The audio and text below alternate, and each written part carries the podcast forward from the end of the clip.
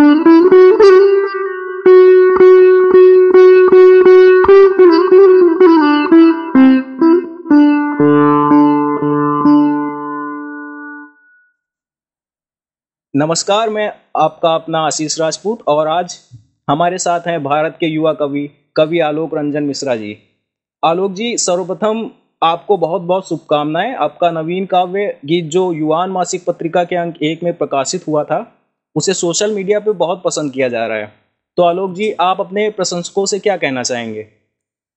सबसे पहले तो सभी को मैं नमस्कार करता हूँ, प्रणाम करता हूँ और इस खास इंटरव्यू में, इस खास शो में जो युवान पत्रिका के नाम से हमारे सामने है। मैं सभी का स्वागत करता हूँ, अभिनंदन करता हूँ। और सबसे पहले तो धन्यवाद आपका ज्ञापित करना चाहता हूँ कि आपके द्वारा मुझे ये सूचना मिली और युवान पत्रिका का मैं हिस्सा बना और सबसे पहले ही हिस्सा बना। सबसे पहले ही मंथ के पहले ही अंक के पहला हिस्सा में बना। पहला मैं ऐसे कह सकता हूँ कि पहला मैं व्यक्ति ऐसा बना। मेरा सौभाग्य है कि मेरी कविता छपी। ये आप सब लोगों का आशीर्वाद है और प्यार है। मैं सबसे पहले तो जिन लोगों ने मेरी कविता को पसंद किया मैं उनका बहुत बहुत शुक्रिया बहुत बहुत धन्यवाद ज्ञापित करना चाहता हूँ। आप ऐसे ही अपना आशीर्वाद और अपना प्यार अपने छोटे भाई पे अपने बेटे पे अपने दोस्त पर बनाए रखें। तो शायद एक दिन ये मेरा गीत और आ, आने वाले और भी गीत आगे सभी लोग सुन पाए और मैं अपनी बात सब तक पहुँचा आलोक जी आपको पुनः युवान मासिक पत्रिका की ओर से बहुत बहुत शुभकामनाएँ और मेरी ओर से आशीष राजपूत की ओर से पूर्ण रूप से निजी तौर पे भी बहुत बहुत शुभकामनाएँ। और आप ऐसे ही कविताएँ लिखते रहिए और सबका प्यार पाते रहिए। आप मेरी ऐसी ईश्वर से यही कामना है और अब मैं अपने दर्शकों की ओर से आपसे कहना चाहूँगा बहुत हो गई प्रतीक्षा अब हमारी यही है इच्छा। प्रस्तुत करिए अपनी काव्य रचना और अपने मृदुल स्वर में। आज हम सभी पूरे परिवार साथ परिवार के साथ बैठे हैं अपने अपने घर में। ठीक है लोग अपना गीत प्रस्तुत करिए। ये मेरा सौभाग्य है कि मैं आप सब अपने परिवार के साथ मेरा ये गीत सुन रहे हैं।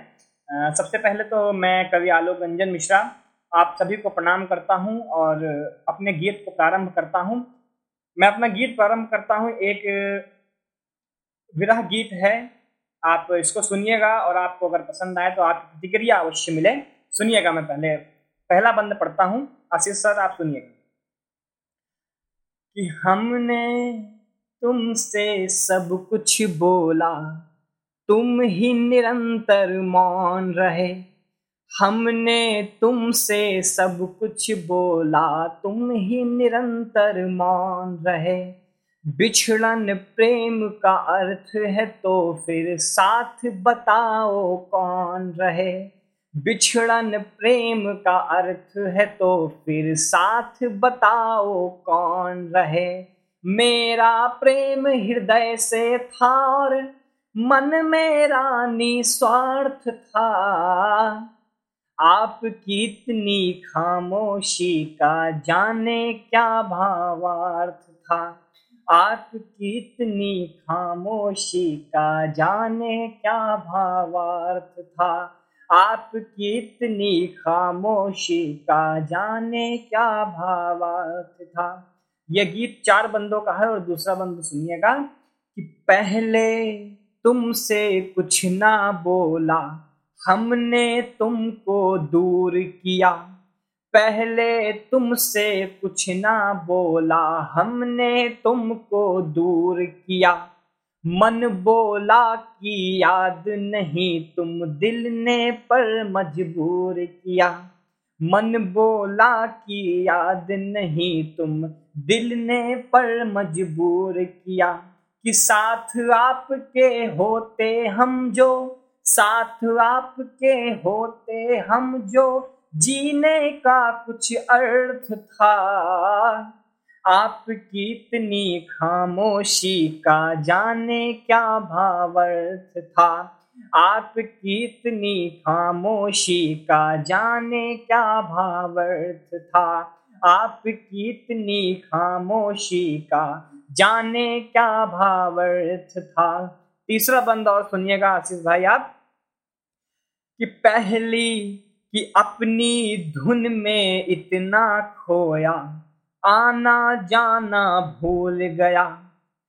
अपनी, देखिए आशीष भाई, ऐसा हमेशा होता है कि जब कोई कवि या कोई लेखक कुछ लिखता है तो या तो वो उस समय को जी रहा होता है या फिर अपने उस समय पर दोबारा लौट कर आता है, दोबारा उसको याद करता है, दोबारा उसी क्षण पर वापस आता है तो वो कुछ लिखता है। इन दो दो ही तरीकों से ही रचना होती है तो मैं पढ़ने का प्रयास करता हूँ, तीसरा बंद सुनिएगा, कि उसकी धुन में इतना खोया, आना जाना भूल गया, उसकी धुन में इतना खोया, आना जाना भूल गया। सबको इतनी खुशियाँ दे दी। खुद मुस्काना भूल गया। सबको इतनी खुशियाँ दे दी। खुद मुस्काना भूल गया कि तुमसे पहले जो कुछ गाया, तुमसे पहले जो कुछ गाया। गाना वो सब व्यर्थ था। आपकी इतनी खामोशी का जाने क्या भावर्थ था? आपकी इतनी खामोशी का जाने क्या भावर्थ था? आपकी इतनी खामोशी का जाने क्या भावर्थ था? और आप अपने छोटे बेटे को, भाई को, दोस्त को जितना प्यार दे सकते हैं, इस आखिरी बंद में दे दीजिएगा। मैं आखिरी बंद पढ़ता हूँ, आशीष भाई, इस गीत का अंतिम बंद जो है, मैं रखता हूँ, सुनिएगा कि मैं एक गहरा सागर हूँ, अपनी लहरों का होश बहुत। मैं एक गहरा सागर हूँ। उपमा अलंकार सुनिएगा इस पंक्ति में आप, कि मैं एक गहरा सागर हूँ, अपनी लहरों का होश बहुत। बाहर से तो शोर बहुत, पर अंदर से खामोश बहुत। बाहर से तो शोर बहुत, पर अंदर से खामोश बहुत। कि मरना तुम बिन बहुत सरल पर, मरना तुम बिन बहुत सरल पर, जीने में असमर्थ था। आपकी इतनी खामोशी का जाने क्या भावर्थ था? आपकी इतनी खामोशी का जाने क्या भावर्थ था? आप कितनी खामोशी का जाने क्या भावर्थ था? जाने क्या भावर्थ था? बहुत ही बहुत सुंदर बहुत सुंदर आलोक जी। सचमुच आपने सुंदरता की बिल्कुल अति कर दी और बिल्कुल हमारे दर्शक इसको, इस गीत को सुन के बहुत ही हर्षित और प्रसन्न हुए होंगे, ऐसी हम आशा करते हैं। और आगे भी आपको सुनते रहेंगे हम लोग और आगे भी आपकी काव्य रचनाएँ युवान मासिक पत्रिका में प्रकाशित होती रहेंगी। और सभी दर्शकों को एक बार युवान मासिक पत्रिका की ओर से और मेरी ओर से आप सभी को बहुत बहुत धन्यवाद। इतना प्यार देने के लिए और हमें सुनने के लिए।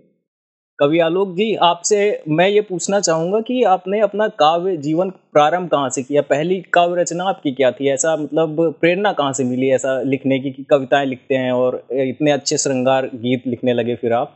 और आप अब पूरी तरीके से लखनऊ और उन्नाव उन्नाव से आते हैं तो उन्नाव में पूरा अपना कवि रूप और कविता का, कविता की श्रृंखला प्रस्तुत कर रहे हैं सब कहीं और काव्य गीतों का मंचन कर रहे हैं। तो बताइए इसके बारे में हमारे दर्शकों को कुछ कि अपने बारे में। अब।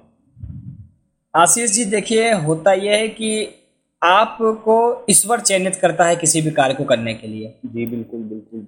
तो मैं जब कक्षा नौ में था तो मैं कक्षा नौ से लेकर जो हिंदी की पुस्तकें उसमें पढ़ता था उसके बाद यूट्यूब में मैं देखता था तो मुझमें जानकारी प्राप्त करने की थोड़ी सी जिज्ञासा जागी तो मैंने आ, सारे कवियों को उसमें से पढ़ना चालू किया। निराला जी को दिनकर जी को दुष्यंत जी को महादेवी वर्मा जी को हरिवंश राय बच्चन जी मुझे सबसे प्रिय हैं। मैं उनकी कविताएँ पढ़ता रहता हूँ सुनता रहता हूँ मुझे बहुत अच्छी लगती है। तो धीरे धीरे जब आप पढ़ने लगते हो जब मैंने नौ पढ़ा दसवीं पढ़ा ग्यारहवीं पढ़ा बारहवीं पढ़ा उसके बाद जब मैंने बारहवीं की परीक्षा उत्तीर्ण कर ली मैं लखनऊ विश्वविद्यालय में बीए की प्रथम वर्ष में था तब मुझे लगा कि मुझे भी अब गीत मुझे भी लिखना चाहिए मुझे भी कुछ करना चाहिए तो मैंने टूटी फूटी कविताएँ जोड़कर लिखी।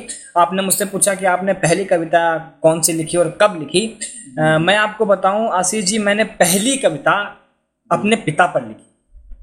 बहुत ही उनके संघर्ष के जीवन पर लिखी। मेरे ख्याल से मैं शायद बारहवीं की परीक्षा मैंने उत्तीर्ण ही की थी और वो मार्च का महीना था। बहुत ही तब बहुत मैंने लिखी थी। बहुत ही बड़ी बात है और मतलब एक इतने आपको जैसे हमने आपको जब लखनऊ विश्वविद्यालय में पहली बार आपकी, आप मेरे साथ ही पढ़ते हैं लखनऊ विश्वविद्यालय में तो आपसे जब भेंट हुई तो मुझे ऐसा नहीं लगा कि आप कभी कभी आपने ऐसा सोचा या शुरू किया होगा इतने जल्दी और कविता लिखना हो काव्य मंचन करना। बिल्कुल आप में एक जो भी एक काव्य एक कवि में होना चाहिए या जो भी वो प्रेरक बातें करता है या कोई भी गीत लिखता है पूरी वो पूरी बातें हैं और सारे गुण हैं और आप मैं ऐसे ऐसी आशा करता हूँ कि आप पूरे समस्त भारत को समस्त विश्व को अपने काव्य रचनाओं से आगे भी प्रेरित करते रहेंगे और अपने गीतों से हमारा मनोरंजन करते रहेंगे जी और जी ऐसे ही लिखते रहेंगे। और अब मैं आपसे पूछना चाहूँगा कि आपने जब ये पहली बार काव्य रचनाएँ लिखी और। उसके बाद आपने ऐसे अब आप मंचों पे पढ़ने लगे हैं कविताएँ और आपके बहुत सारे लोग आपके प्रशंसक बन गए बहुत ही आपके प्रशंसक बहुत ही बड़े बड़े प्रशंसक बन गए हैं और बहुत से मंचों पे आप पढ़ चुके हैं। तो आपका पहला मंच क्या रहा और कहाँ से आपने कविता पहली अपनी पढ़ी और आपको क्या अनुभव वहाँ से प्राप्त हुआ? कैसा मतलब आप अपने दर्शकों को क्या बताना चाहेंगे? कैसा आपको लगा पहली बार जब आपने मंच पे पढ़ी? जी मैं आशीष भाई हाँ, आपको बताता हूँ। देखिए आप आज कहाँ पर हैं ये कोई याद नहीं रखता। केवल आप यही पर देखते हैं कि आप कहाँ से आए हैं ये कोई याद नहीं रखता।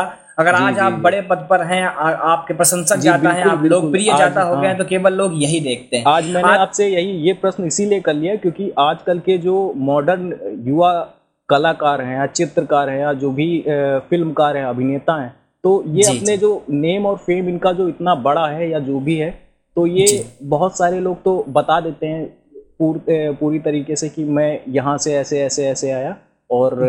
उससे प्रेरणा लेते हैं बहुत से लोग तो मैं आपसे इसीलिए जानना चाहता हूँ कि आपको जो पहली बार मंच पे कविता पढ़ने का काव काव्य गीत का अपना उसको प्रसारित करने का जो आपको मौका मिला तो आपके अंदर कोई उस समय भय था या फिर उसको भय को आपने कैसे कंट्रोल किया? कोई ऐसा, ऐसी बात थी या ऐसे कैसे वो ऊर्जा कहाँ से मिली आपको या उस बारे में बताइए जिससे जो हमारे नए कवि बनने वाले इच्छुक श्रोता हैं, अभी जो बनना चाहते हैं, कवि या काव्य रचनाएँ करना चाहते हैं, या अपने स्टेज फेयर को या जो मंच पे पढ़ने की या कुछ बोलने की क्षमता उसको विकसित करना चाहते हैं तो आप उनके लिए क्या कहना चाहेंगे? देखिए, भय तो नहीं था, आशीष जी, उत्सुकता थी। जी जी बिल्कुल। उतने समय ये जो जिस काल में हम लोग जी रहे हैं या जो पीरियड है जो टाइम है इसमें भय तो नहीं हो सकता इसमें उत्सुकता होती है किसी भी चीज़ को करने की और कुछ जानने की जिज्ञासा होती है। ये दो चीज़ें बहुत महत्वपूर्ण होती हैं। अगर आप कविता के जीवन में हैं तो। मैंने अपना पहला कवि सम्मेलन 8 मार्च 2018 को उन्नाव ज़िले में किया।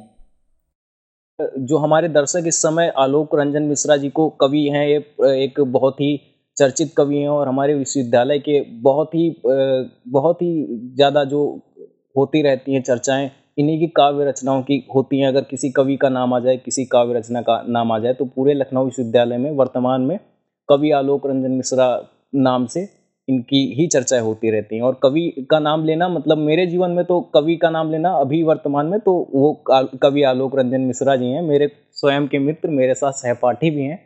तो कभी आलोक जी ने जो बताया अपने बारे में तो हम ऐसा ऐसे ही आशा करते हैं कि ये जो दर्शक हमारे सुन रहे हैं उनके भावों को, और वो बता रहे हैं कैसे अपने जीवन में जो है उत्सुकता होनी चाहिए। जी, इसको उत्सुकता को अंग्रेज़ी में इंथुसियाज्म कहते हैं, और ये बहुत ही जितनी अधिक उत्सुकता होगी आपके अंदर, उतना अच्छा कर्म कर सकते हैं। तो इसको उत्सुकता कहाँ से लानी है कैसे लानी है तो ये कोई सीखने की चीज़ नहीं है। इसके लिए आपको प्रेरणा मिलनी चाहिए और प्रेरणा कहाँ से सही लोगों से मिलनी चाहिए? तो आपका पहली बात तो ये संगत अच्छी होनी चाहिए, है ना आलोक जी? और हाँ संगत अच्छी है तो मतलब पूरी तरीके से आपको प्रेरणा देंगे।